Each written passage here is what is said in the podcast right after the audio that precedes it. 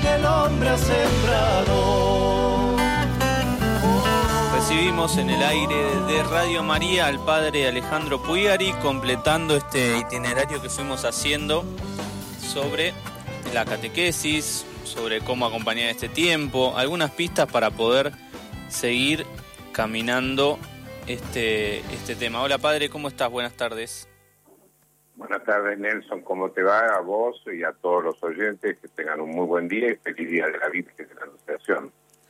Eso mismo. Eh, estamos para compartir una el tercer encuentro de estos de este itinerario.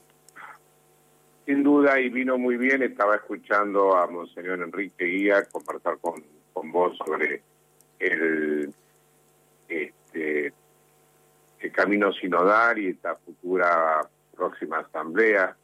Y creo que viene muy bien lo que ha dicho Enrique porque nos puede contextualizar, pero que para mí, volviendo un poco a lo que estábamos conversando a partir de la pandemia, algunas realidades nuevas que nos van como, como desafiando, ¿no?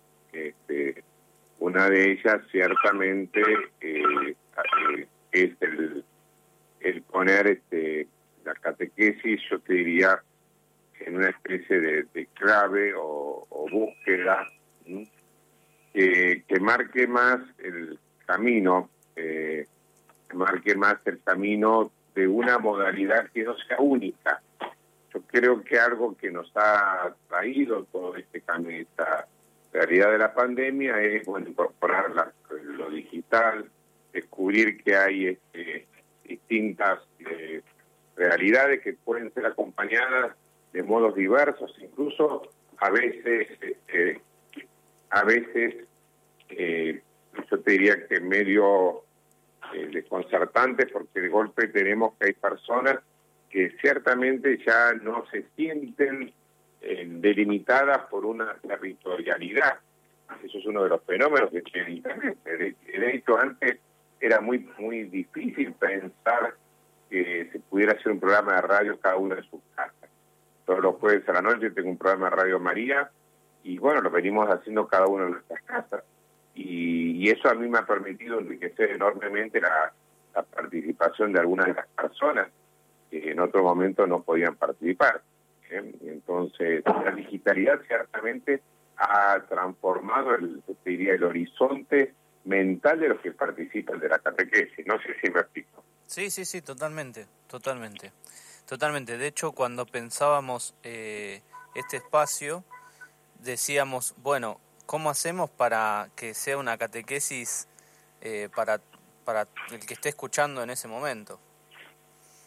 Tal eh, cual. Para, para el, para el, como, para el sin parroquia o para el que todavía no encontró un espacio de iglesia o para que el que está en la parroquia y, y, y le pueda servir como herramienta también. Eh, hay algo ahí del, de la misión y de, las posibilidades que nos dieron este estos medios digitales que, que nada, que es, es interesante aprovecharla. Vos sabés, padre, que hoy veía un gráfico con la, si fuesen países, las redes sociales, Facebook, Instagram, TikTok, YouTube, este, y otras que, que por ahí eh, acá en Occidente no usamos, eh, pero en Oriente sí, transformados en países, eh, Facebook tendría el país con mayor habitante del mundo.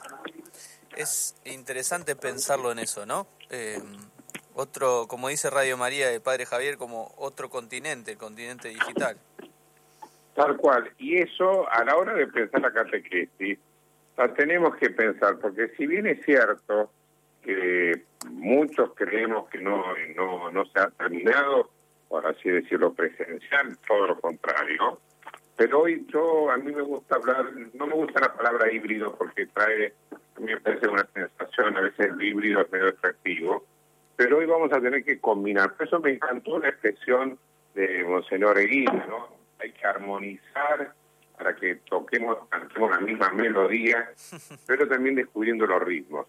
La, la catequesis va, va a hacer que hoy tengamos que armonizar, eh, armonizar este, distintos, distintos modos, pero siempre tocando la misma melodía.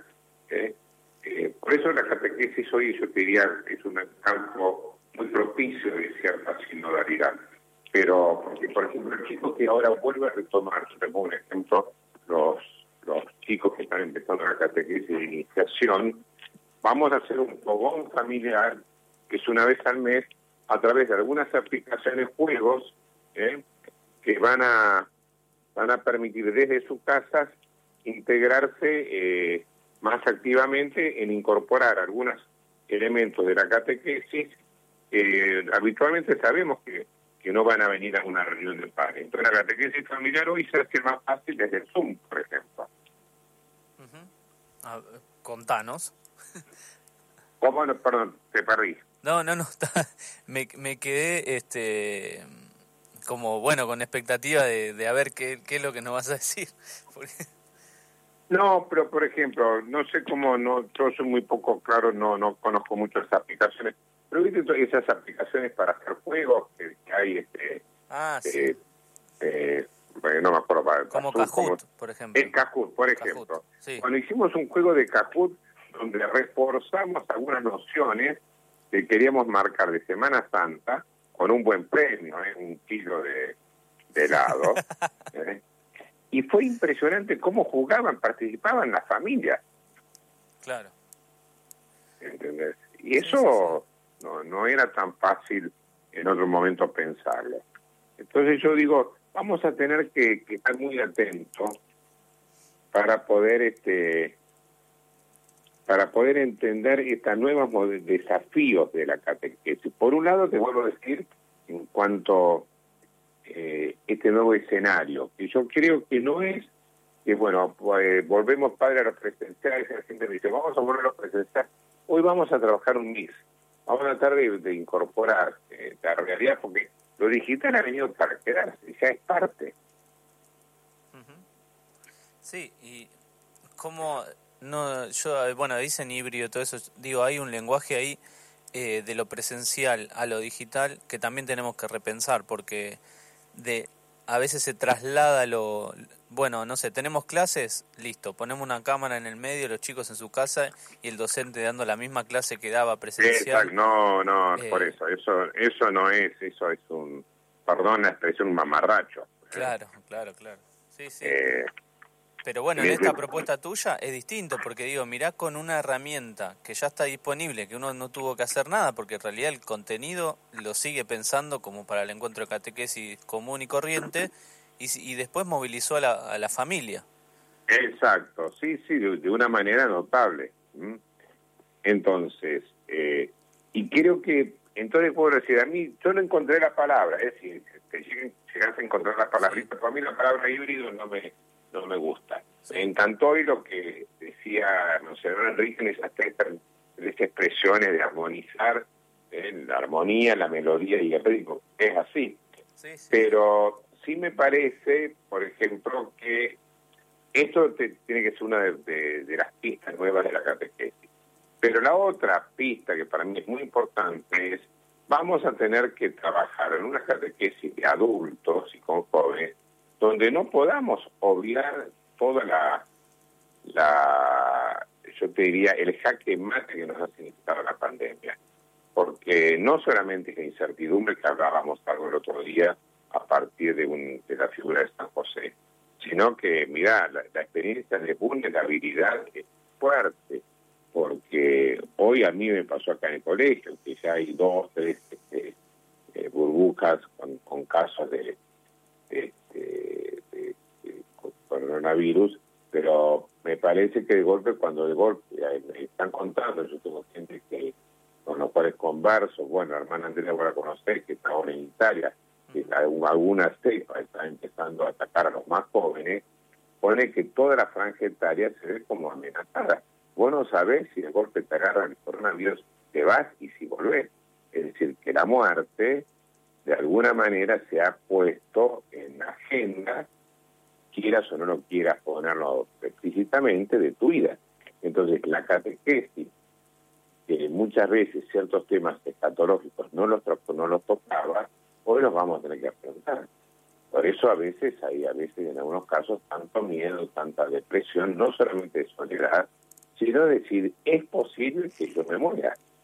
Nosotros vamos a poner una canción todo el tiempo pascual en la catequesis y en la liturgia que habla del pan vivo sido tomando el texto de Juan de la conversión de, la resurrección de Lázaro, el que coma de este pan aunque muera vivirá. ¿eh? ¿Por qué? Porque creemos que los términos de la vida, sobre todo Juan, son muy ricos para catequesis. No sé si vos sabés, pero Juan utiliza cuatro términos para hablar de vida. Y entonces, eh, con los adultos yo insisto mucho, hay una vida bio, que es la vida biológica, la que es común a los animales, eso biología. Hay una vida que se llama arge, que es la que te vincula, la propia del ser humano, que te permite vincularte con otros.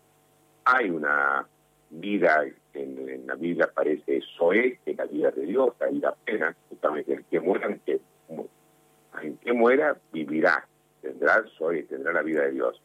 Pero los judíos, la palabra vida, la, la letra es hay, que siempre se plural, porque la vida siempre está en relación.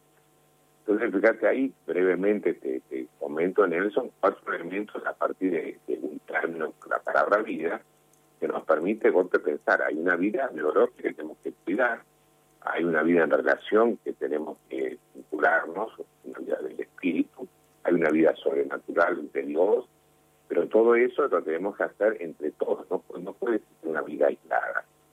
Y a esto te da pie para muchísimas cosas.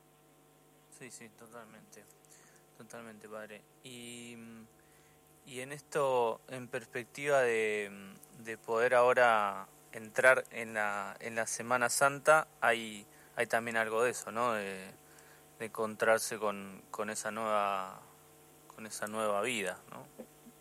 Sin duda, y justamente en una vida que eh, insólitamente parte de, de, como una ambivalencia, porque la semana, fíjate que la Semana Santa es el triunfo, que es una entrada gloriosa, la de la de Jerusalén, y sin embargo es un triunfo que de golpe se transforma en algo doloroso, traición, demás. Entonces hay si vos querés un momento de apogeo y aparentemente un momento de fracaso. Hay un momento de muerte y hay un momento de vida. Hay un momento fuertemente comunitario, como en la última cena de intimidad, y hay un momento de, soledad. Entonces vos te encontrás que eh, de golpe el, el, el, el, misterio pascual, que además es el que nos da identidad y pertenencia, estamos iluminando muchas de las realidades que eh, también nos toca vivir, porque fíjate que en este momento, eh, ¿qué nos pasa a nosotros? No, no queremos saber nada con volver a encerrarnos, económicamente no podemos, psicológicamente no podemos, pero por otro lado nos damos cuenta que estamos todos contentos, yo veía ayer, cuando el día era lindo, la gente en la multitud, gente que estaba en la calle y demás, haciendo ejercicio, algunos con, eh, con más precaución, más distanciamiento, no. Pero por otro lado, vos te encontrás este, que cuando aparece una ambulancia, te es una cachetada que te dice, cuidado, que esto no desapareció. y entonces, este, eh, nos vamos viviendo. Yo creo que es una Semana Santa que vamos a tener que estar atentos a cómo celebrarla, eh, no solamente para, para, si de alguna manera con el protocolo COVID, eso me parece bien y eso estoy de acuerdo, sino yo te diría con la mirada pastoral y catequística de iluminar este momento. Yo personalmente, por ejemplo, en la parroquia vamos a hacer el lavatorio de la. ¿Cómo que no? Pero vamos a hacer con 12 familias que van a, entonces tienen como su burbuja hecha, que van a representar 12 personas o 12 profesiones que en este tiempo de pandemia han estado al servicio de los demás. ¿Me explico? Entonces va a haber una, una familia que que, que tiene a alguien enfermero, a otro que es médico, a otro que, es barrendero, a otro que es un policía, porque queremos traer a, a la Jueves Santo la realidad de la pandemia. Entonces yo digo, Semana Santa con todas las precauciones de, los protocolos de sanidad, pero no dejemos que el protocolo de sanidad nos marque la cancha, sino que respetándolas creativamente y pastoralmente pongamos la vida tal como viene para estarla en acción. Si no, la catequesis queda al margen. Sí, sí, totalmente. Totalmente. Eh, ¿qué, ¿Qué tenés para decirnos como, como puntos fuertes de, de este tercer encuentro, de, además de lo que venimos hablando. Eh, recuerdo también con esto último que decís de los protocolos, lo que también aporta la Vicaría de Educación y, lo que ha hecho la Pastoral de Niños, también esto, mayor presencialidad con los mayores cuidados, eso es, es un poco eso, ¿no? respetar los protocolos, cuidarnos, pero no, no, no perder eh, lo que a nosotros nos es identitario, ¿no? La celebración, el acercamiento también. Exacto. Mira, yo te propongo, si te parece, para no cansarlos en, los tiempos, que busquemos alguna canción que le damos trabajo a, quien te está acompañando. Vos justamente hablabas de, cómo es, cuál es el lema de, de, este espacio y del espíritu que hay acá. Vive en la ciudad, pero vive en la ciudad caminando con otros, ¿no? No vivimos aislados, porque la ciudad puede parecer anonimato, ¿no? Y a mí siempre me ha llamado la atención que Parque Chas es uno de los barrios con más con, más seguridad, porque están más activos los vecinos. Entonces, eh, yo creo que es importante esto de caminar juntos, de sentirnos parte de un todo, de ser hermanos.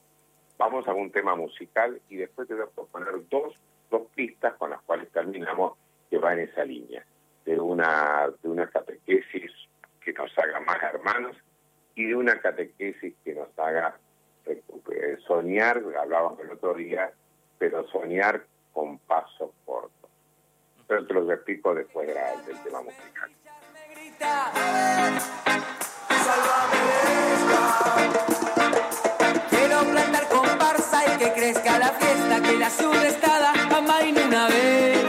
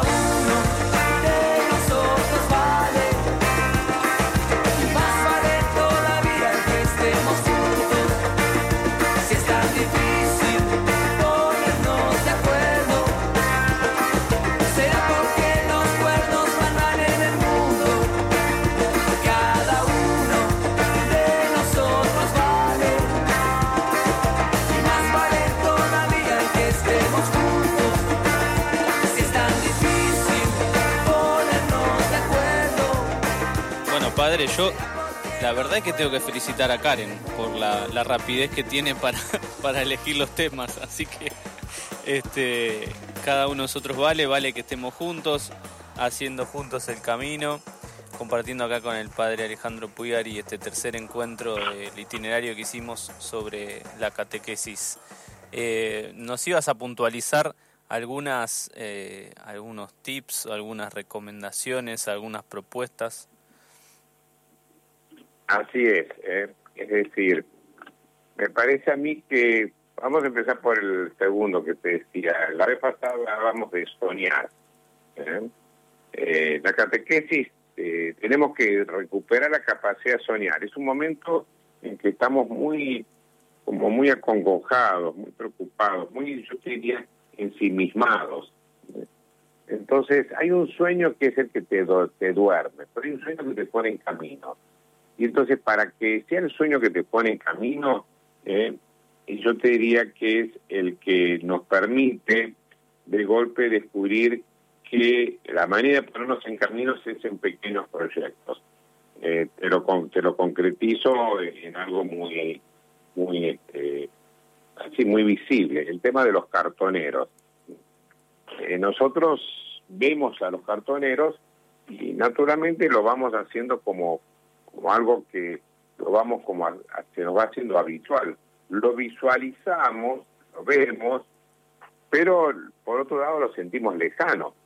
Entonces, y si vos este, de golpe en tu catequesis te comprometes con algo, por ejemplo, todo lo que es reciclaje, es algo extraordinario. Vos te das cuenta que vos tenés una cantidad de cosas en tu casa, eh, y también te pregunto a vos, Nelson, ¿quién no tiene cosas en su casa que comprobó el año pasado que podíamos vivir con menos cosas? Porque usamos menos ropa, una cantidad de cosas nos pasó el año pasado. Bueno, alguna de las cosas que están en tu casa guardadas puede ser una ayuda para un proyecto concreto. Por ejemplo, para ayudarle al cartonero a mejorar su casa que, con motivo de la, de la humedad, eh, de la lluvia, su casita, que en el Gran Buenos Aires no tiene membrana.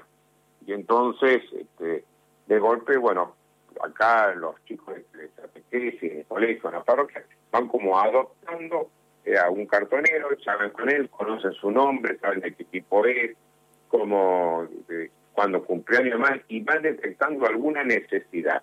De esa necesidad los chicos eligen alguna cosa y se ponen en campaña. Y bueno, te imaginas la cantidad de cosas que traen que a ellos les puede ayudar, porque ya no es traer para el canasto de Cáritas donde anónimamente, hoy muy bien, las personas de Cáritas se encargan de ayudar. Acá es hacerte hermano de alguien, de alguien que ahora lo conoces, de alguien que golpe vos podés ver, por ejemplo, una casilla prefabricada, ¿sabes cuánto sale? Este, ¿Cuánto pues, más o menos se sale en dinero? Una casa prefabricada, y no sé, debe, debe rondar los 500 mil pesos. Con 50 mil pesos ah. ¿eh? podemos hacer un techo para un hermano. No es tanto. No, no, no, no es tanto. Estaba tratando de buscar una comparación. Este, yo siempre digo, cuando, en el hecho de, de, ayudar al otro, bueno, ¿cuántas pizzas dejaría de comer? Este, para, para tener un cálculo muy, muy concreto, no sé, por ahí uno dice, uy, ¿cómo le voy a dar dos mil pesos a la parroquia? Bueno, no sé, serán dos pizzas o, dos porciones de ravioles compradas afuera, digamos, no, no es mucho. Así que 50 mil pesos no te diría que son 50 mil pizzas, pero tampoco es, es un, algo muy difícil de, de, alcanzar, teniendo en cuenta que es la vivienda de alguien.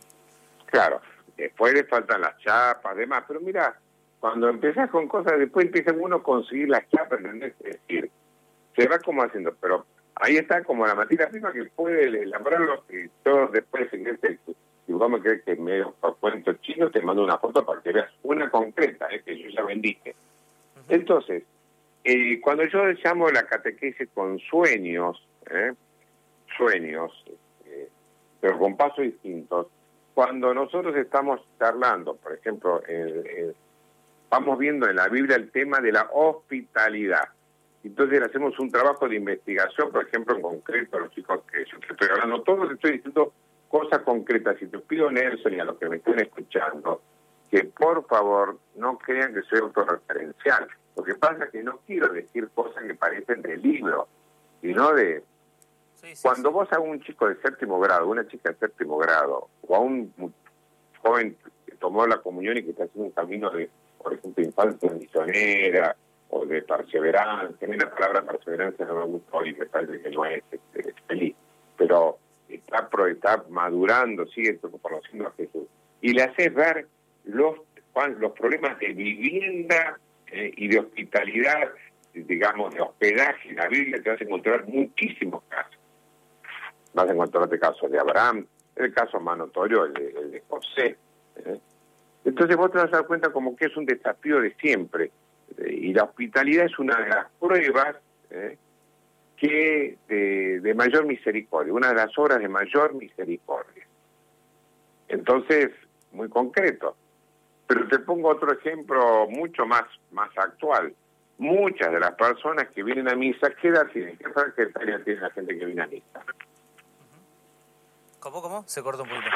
¿Qué, qué franja etaria tiene la, la gente que viene a misa normalmente en una parroquia? ¿Que ¿Son niños, jóvenes, adultos Eh, o grandes? Sí, adultos, adultos y grandes y en algunos casos jóvenes adultos. Perfecto.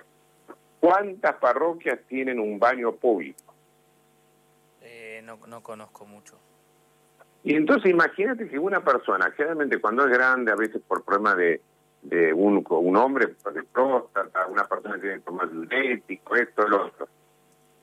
Entonces empezar de golpe, de concreto, eh, a hacer que como fruto del proceso de comunión se pueda habilitar, arreglar, mejorar un, un baño, que no esté solamente para la persona conocida, por ello hablo de baños públicos. Nunca me voy a olvidar, Nelson, en la otra parroquia que estuve, una persona paralítica me dijo una vez cuando pusimos un baño para personas con discapacidad, me dijo, padre, le agradezco porque ustedes no me devolvieron las piernas, pero me permiten ahora poder no tener que usar pañales.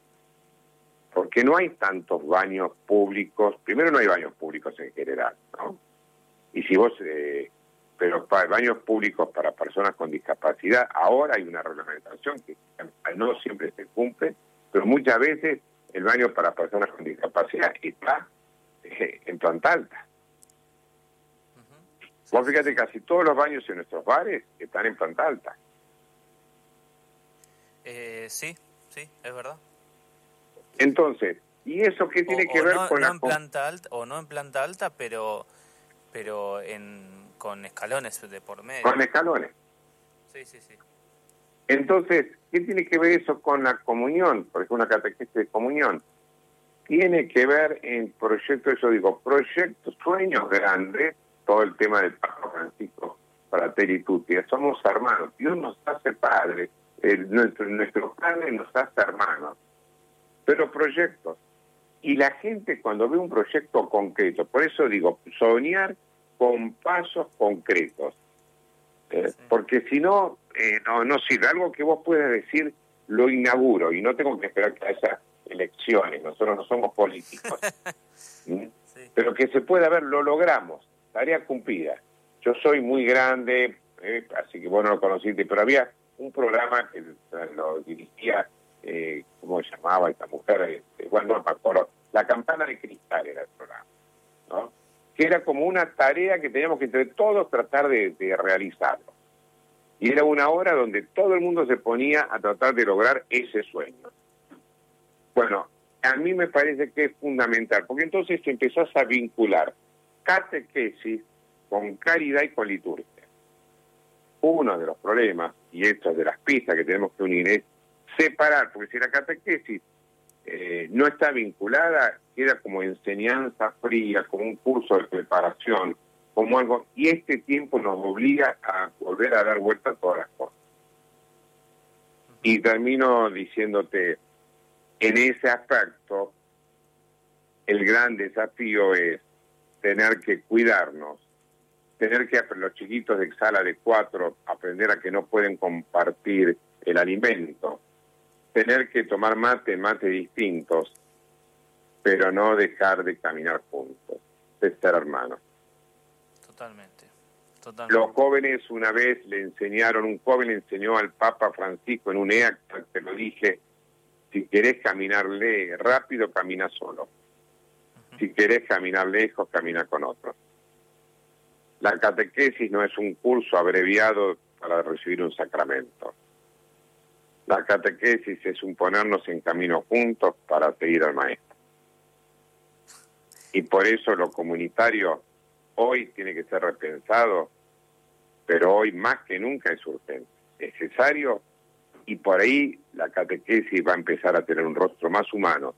E incluso ciertas críticas, con razón o no, que se le van a hacer a la institución iglesia, nadie resiste a la belleza de hermanos que están alegres, de brazos que se abren, de un buen día que te diste. Eh, dejé un espacio de silencio porque, padre, eso, la catequesis no es un curso abreviado para un sacramento. La verdad, para ponerlo en un cuadro o para tatuárselo y, y poder seguir con esa frase, uno eh, tomando actitudes. Decir, bueno, a ver, ¿cómo estoy viviendo mi catequesis? Bueno, la catequesis no es un curso. Bueno, capaz hay cosas de las... Hay veces que pienso los procesos itinerarios como, como académicos, como que se empieza y se termina y hay un aprobado, que ahora ya se puede tomar la comunión o un sacramento. Y, y también para el camino personal de cada uno. Este, dejar de rendirle cuentas a Dios y, permitirle que entre en, en, la vida de todos los días, encarnado y demás. Este, una alegría, Padre, escucharte. ¿eh?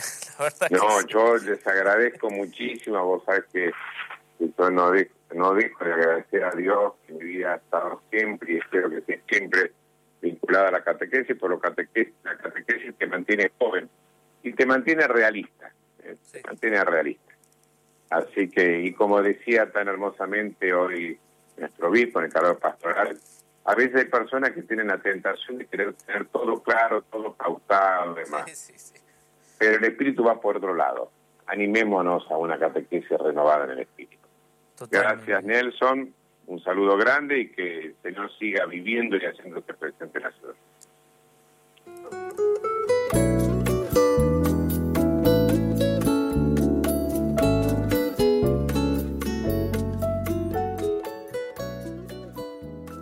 nosotros nos despedimos de este video en la ciudad completísimo de contenido y de pistas para vivir este 2021 en la catequesis, en el camino senodal con Monseñor Enrique Guiaseguí y con el padre Alejandro Puyari, perdón, Macarena Sarmiento de, mm, de Caritas Buenos Aires, vamos a charlar con ella el lunes, no te lo pierdas. Y para mañana comenzamos con este nuevo itinerario que tenemos dentro del programa. Vamos a hablar con Monseñor Ares sobre el Domingo de Ramos y con el Padre Andrés Tello de cómo entender el sufrimiento de Jesús también de una manera positiva en perspectivas a la Pascua, a la vida nueva de la que también hablábamos hoy. Y la semana que viene, el lunes con Monseñor Giorgi, el martes con Monseñor Giovando y el miércoles con Monseñor Gustavo Carrara. Vamos a continuar este camino juntos en el Vive en la Ciudad. En la operación técnica Karen Daza, Nelson Espíndola es mi nombre, el padre Facundo Fernández Wills en la producción de este programa. Lo dejamos con el Rosario, con los niños, a través de la red de Radio María Argentina. La piel de la niña del pueblo vecino cayendo la tarde sobre los caminos. Un tajo de luna, la enagua de seda, en la tierra bruna bajo la arboleda. El que te ama no te nombra, corazón de luz y sombra. El que te ama no te nombra corazón de luz y sombra.